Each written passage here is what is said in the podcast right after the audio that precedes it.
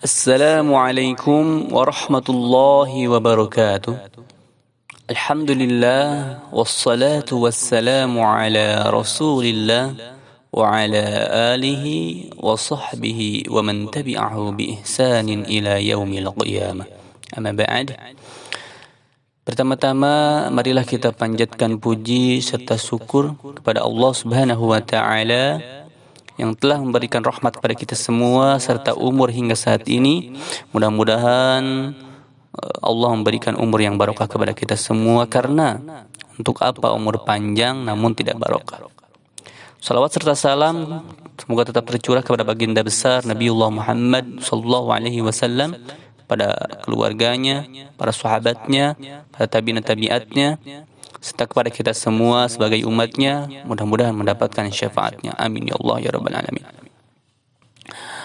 Ikhwani fillah, eh, pada kali ini kita akan meneruskan pembahasan sebelumnya terkait dengan hukum nun mati atau tanwin yang mana uh, kemarin kita telah membahas tentang idhar halqi sekarang kita akan membahas tentang idgom. Idgom secara bahasa artinya meleburkan atau memasukkan sesuatu. Um, jadi cara membaca idgom itu uh, dileburkan, dimasukkan. Huruf idgom ada enam yaitu ya, nun, mim, waw, lam, ro. Ya, nun, mim, waw, lam, ro. Idgom terbagi ke dalam dua bagian. Yang pertama ada idgom biguna, yang kedua ada idgom bilaguna. Apa itu idgom biguna? Yaitu idgom masukkan biguna dengan memakai dengung. Jadi ketika ada nun mati atau tanwin menghadapi salah satu huruf dari idgom biguna yang empat yaitu iya, nun, mim, wawu, maka membacanya wajib diidgomkan.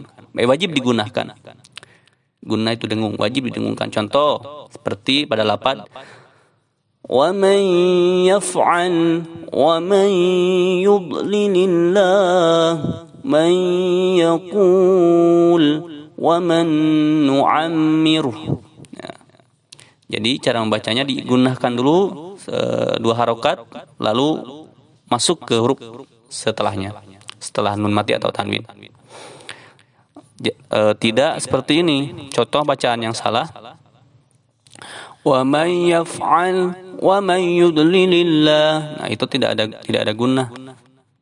Jadi cara membacanya harus didengungkan sepanjang uh, dua harokat, satu alif dua harokat. Lalu lanjut ke idgom yang kedua yaitu, itu idgom bila guna.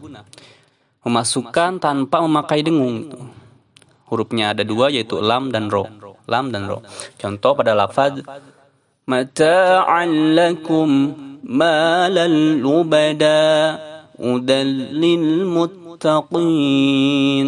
رزقا لكم nah, jadi memasukkannya langsung gitu tidak didengungkan terlebih dahulu jadi salah ketika kita ada apa ada nun mati atau tanwin menghadapi lam dan ro membacanya didengungkan itu salah contoh misalkan bacaan yang salah mata'an lakum malan.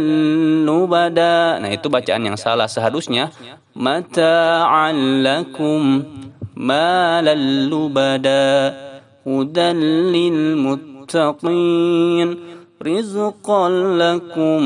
Nah, seperti itu. Jadi uh, hukum nun mati atau tanwin yang kedua itu adalah idgham dan idgom terbagi ke dalam dua bagian. Yang pertama ada idgom biguna, yang kedua ada idgom bilaguna. Hurufnya idgom biguna ada empat yaitu ya, nun, mim, wau. Ya, nun, mim, wau. Lalu huruf idgom bilaguna ada dua yaitu lam dan ro. Mungkin itu saja yang dapat saya sampaikan. Mudah-mudahan bermanfaat. Uh, mohon maaf apabila ada kesalahan. Uh, Billahi taufiq wal hidayah. Wassalamualaikum warahmatullahi wabarakatuh.